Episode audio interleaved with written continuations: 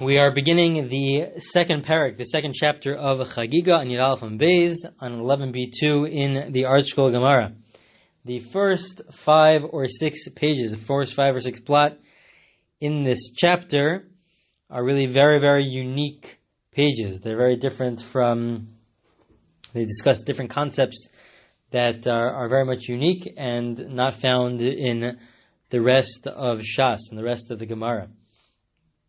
The connection is, it's hard to find exactly what the connection is to the previous part of our Gemara. It seems to be a totally separate topic, but the commentators do try to find some sort of a connection, but it's not for right now. But it's a very weak connection in terms of the rest of the other Mishnayos that are found in this tractate.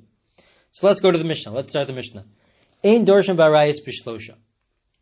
This Mishnah, the first part of this Mishnah, discusses 3 different areas of knowledge or of law, not really law, but just knowledge, which you should not learn or study in public or even in a small group. And the first of those categories is arayos, is illicit relations, sexual relations. You should not expound them. Right now, it seems to be among 3 people. The Gemara will discuss, what does 3 people mean? Does that mean 3 people including the Rebbe, the teacher, or is that 3 people not including the teacher? So we'll get to that in the Gemara momentarily.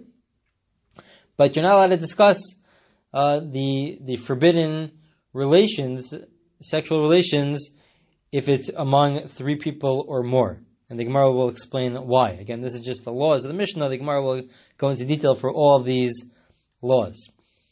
Velobamerkava biyachid b'shnayim. You cannot learn ma'aseh bereishit with 2 people. You're not allowed to learn ma'aseh bereishit with 2 people, and that's with regards to the count of creation and what did that entail. You can't study that with 2 people or more. Velobamerkava biyachid, and you cannot discuss the ma'aseh merkava, the chariot of God, the esoteric ideas within the chariot of God, not even with 1 person. And then the Mishnah concludes, Elimkin hayachacham umevin midaito. The only way that 1 person could study the ma'aseh merkava, the chariot of God, is if they understand it. If they are wise enough to understand it, so then they could study it. And again, the Gemara, the Mishnah was written before the Gemara, and the Gemara will expound and explain these various laws. The Mishnah concludes with another statement. It says, Kol mistaka ba'arba dvar, whoever looks at the following 4 things, rasui or ra'ilo ki'ilu lo bal'olam. It would have been better for him had he not been born, if he had not been brought into the world. What are these 4 things?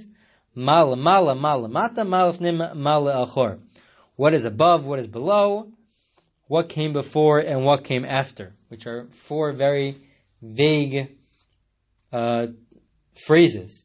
What does it mean before and after? What does it mean on top and below? It seems from Rashi, the classic commentator Rashi, that it's referring to what is above the earth and below the earth. It seems to imply a little bit within Rashi that he was of the understanding that the earth was flat, but it's a little bit unclear. Others explain that it's not referring to above and below the earth, but it's referring to chronology. Chronologically, you should not discuss that which happened before the world was created, or what's going to happen after the world, at the end of days, post the world, what will happen with the world. You shouldn't discuss that. And the Rambam Maimonides says that the idea here is that you shouldn't think about and focus on questions that we do not have answers to. There are many questions that we don't have answers to, and to focus on those questions that we don't have answers to, it's just we're limited in terms of our knowledge of God and His creation of the world. So then to focus on that, so then we'll even get so confused that we won't understand our own world. That which we're supposed to understand, we won't even understand that. That we'll get so confused if we just focus on the world before creation, or on God before creation, that we'll get just totally thrown off. And so therefore you shouldn't study that. It would have been better if you do study these things, so then it would have been better if you not come into the world. And then the Mishnah concludes, V'chol shelochas l'kvod kono, ro'asilo shelo bal olam. And somebody who, and the Gemara will explain this as well, but anybody who does not have honor for the Creator, for God, so then also it would have been better for him had he had never come into the world. Okay, so these are the three parts to the Mishnah. The first part of the Mishnah discusses the various categories that you shouldn't study in public, whether it's more than three or more people, or it's two or more people, or just one person, that you shouldn't study different categories of knowledge. The second part of the Mishnah says that if you look into these four things, what's above, what's below, what's behind, and what's after, so then it would matter that you weren't created. And then the third part says that if you don't have honor for God, so then also would have been better for you not have been created. That is the Mishnah. Let us go to the Gemara. The Gemara will discuss. We will discuss in this recording the very very first law in the Mishnah. We're on 11b3. But before we get there, just the Gemara has one other point. The Gemara says, with regards to the ma'aseh merkava, with regards to the chariot of God, it says, Amar Parisha, it sounds like in the beginning, velobamerkava biyachid. It says that even one person is not allowed to study the merkava. It sounds like he's alone, not even studying it from somebody else, but even alone, he's not allowed to study about the chariot of God.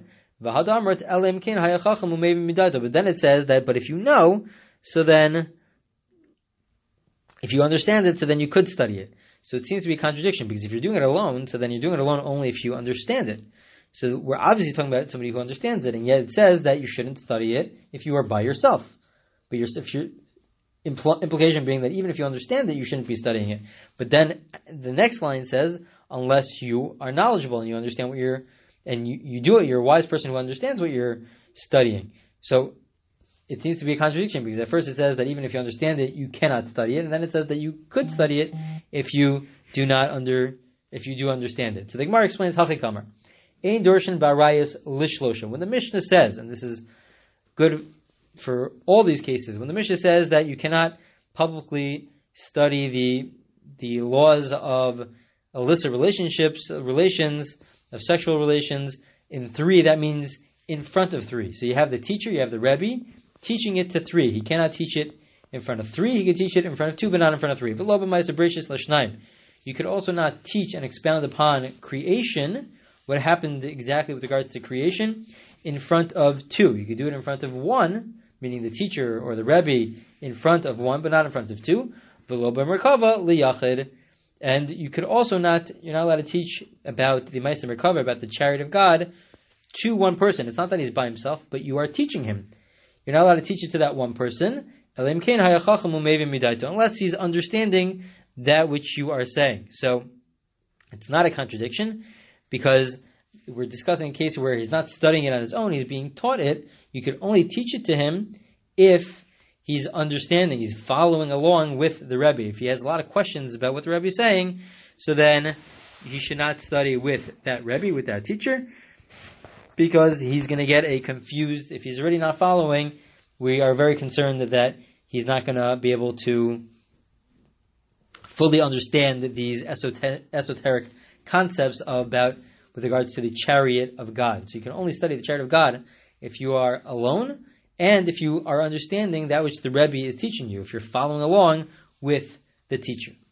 Okay, that is the conclusion of the Gemara. But again, the Gemara says that when it says with regards to three for illicit sexual relations, that means to teach it to three people, not three in total, but for the teacher to teach it to three people is not allowed. To teach it for two is allowed. When it comes to the creation of the world, the teacher could teach it to one, and when it comes to the ma'aseh merkava, the chariot of Hashem, he could teach it to one, as long as that one is following along and is not uncertain with regards to what is going on and what the teacher is saying. Okay, the Gemara now continues with Ein Dorsham Barayis Pishlosha. Again, we're on 11b3 on the first column, that you are not allowed to expound upon the laws of forbidden relations in front of three people. The question is why? Why can't you discuss this in front of three people? My timer, what's the problem? So at first the Gemara is going to suggest two different drushes. Perhaps it's from the psukim themselves, from the verses themselves. They're going to offer two different verses, which seem to imply, at least they entertain the possibility that it implies that you're not allowed to study them in front of three people. But then the Gemara is going to reject both of them, and it's going to conclude based not based on a verse, but based on just logic, pure logic. So my time, what's the reason for this restriction that you cannot teach it in front of three people? Maybe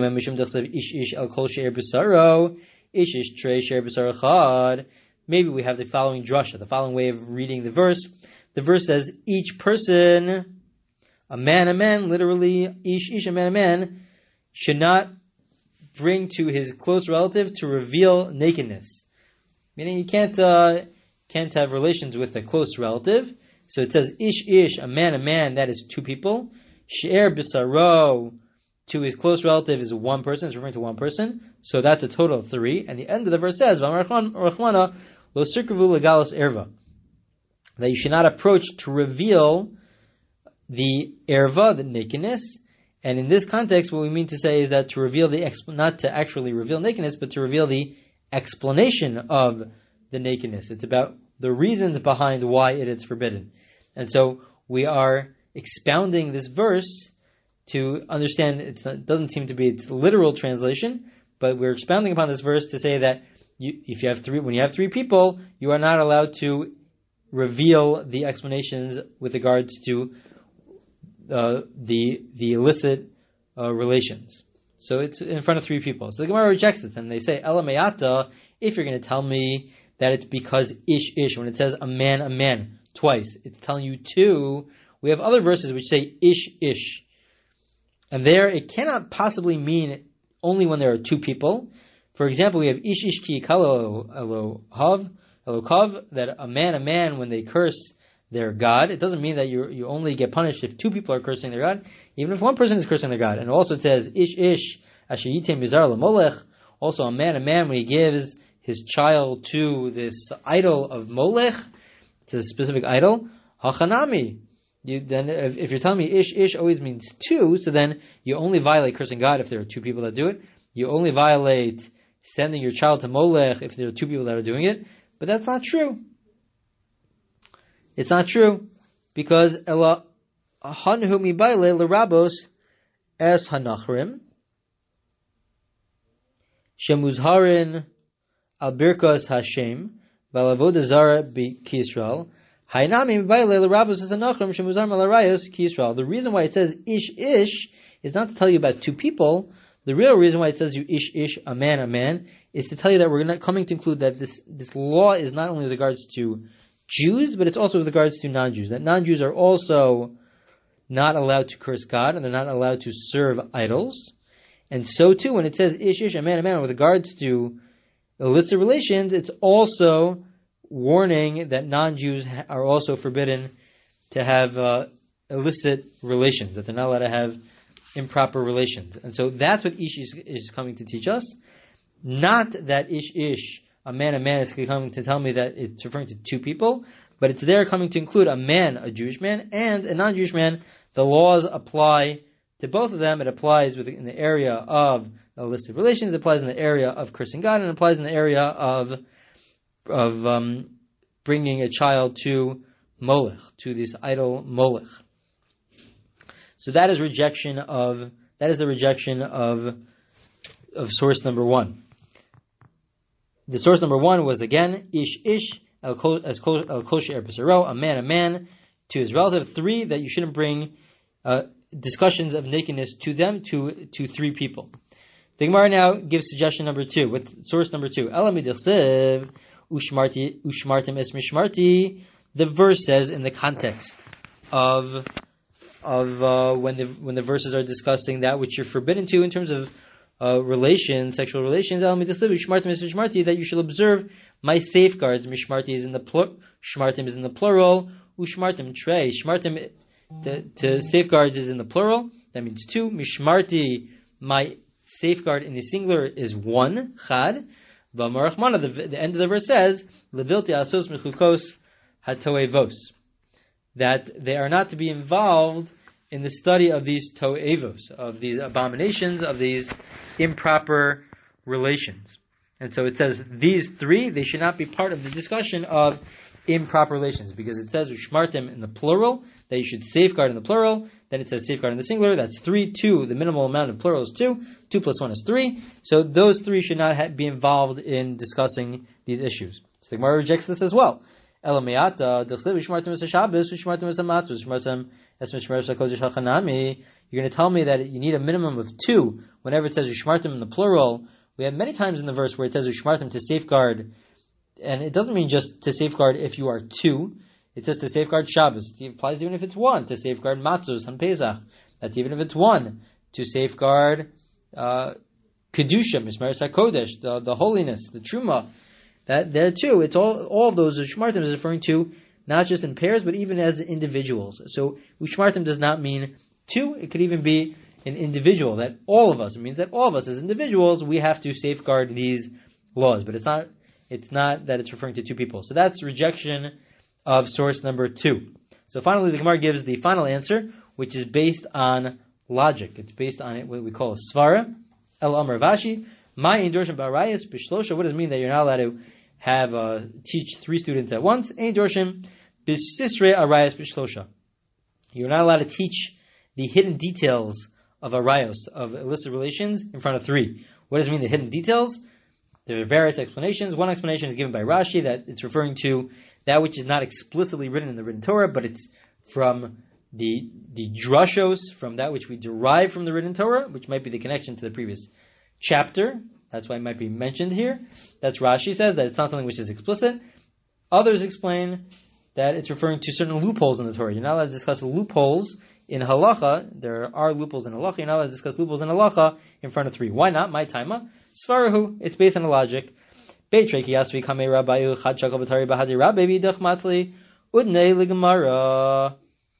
you have 2 people that are studying with the teacher, one person has a question that he asks the Rebbe, asks the teacher, the other person is going to listen, because he has nobody else to talk to, so he'll also listen. But if you have 3 students, and he'll pay attention. But if you have 3 students, one person asks a question in the middle to the teacher, and they're having a whole conversation, what do the other 2 people do? The other 2 will have a discussion in Torah, but a discussion amongst themselves. And they won't fully understand that which the teacher is talking about, because they're talking with amongst themselves, the other 2, and they'll think that they know what the Rebbe is talking about, but they won't certainly know.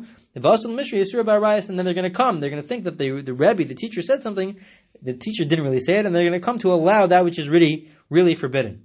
So the Gemara asks, if this is true, this applies to the entire Torah. Why is this limited to illicit relations? This should apply to the entire Torah. You can only teach 2 people, because we don't want people to get things wrong. We're very careful about our Mesorah, about passing things along in a proper way. So then, with regards to the entire Torah also, we should be very, very careful to make sure that everyone's paying attention. So the Gemara answers no. There's something unique with regards to illicit relations. Arayos shiny. Forbidden relations are different. Why? The Amar Mar, because it's stated, that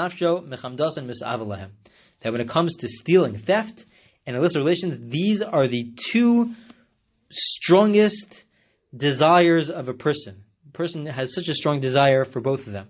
And because a person has such a strong desire for illicit relations, so then they're going to try to come up, if they hear the Rebbe say something, but they're really talking to somebody else, they're going to have such a strong desire to really make it permissible. And so therefore, because they have what we call negios, they're biased, because they want to make it permissible, because it's such a strong desire, so then if they just hear a little bit what their teacher's saying, but they're not really concentrating, they're going to come to conclude that really you could do it. So therefore, it will be permissible. So therefore, we say that you cannot teach in front of 3. You have to make sure everyone's paying close attention, otherwise they're going to draw the wrong conclusions, because they're biased towards it, because they want it to become permissible.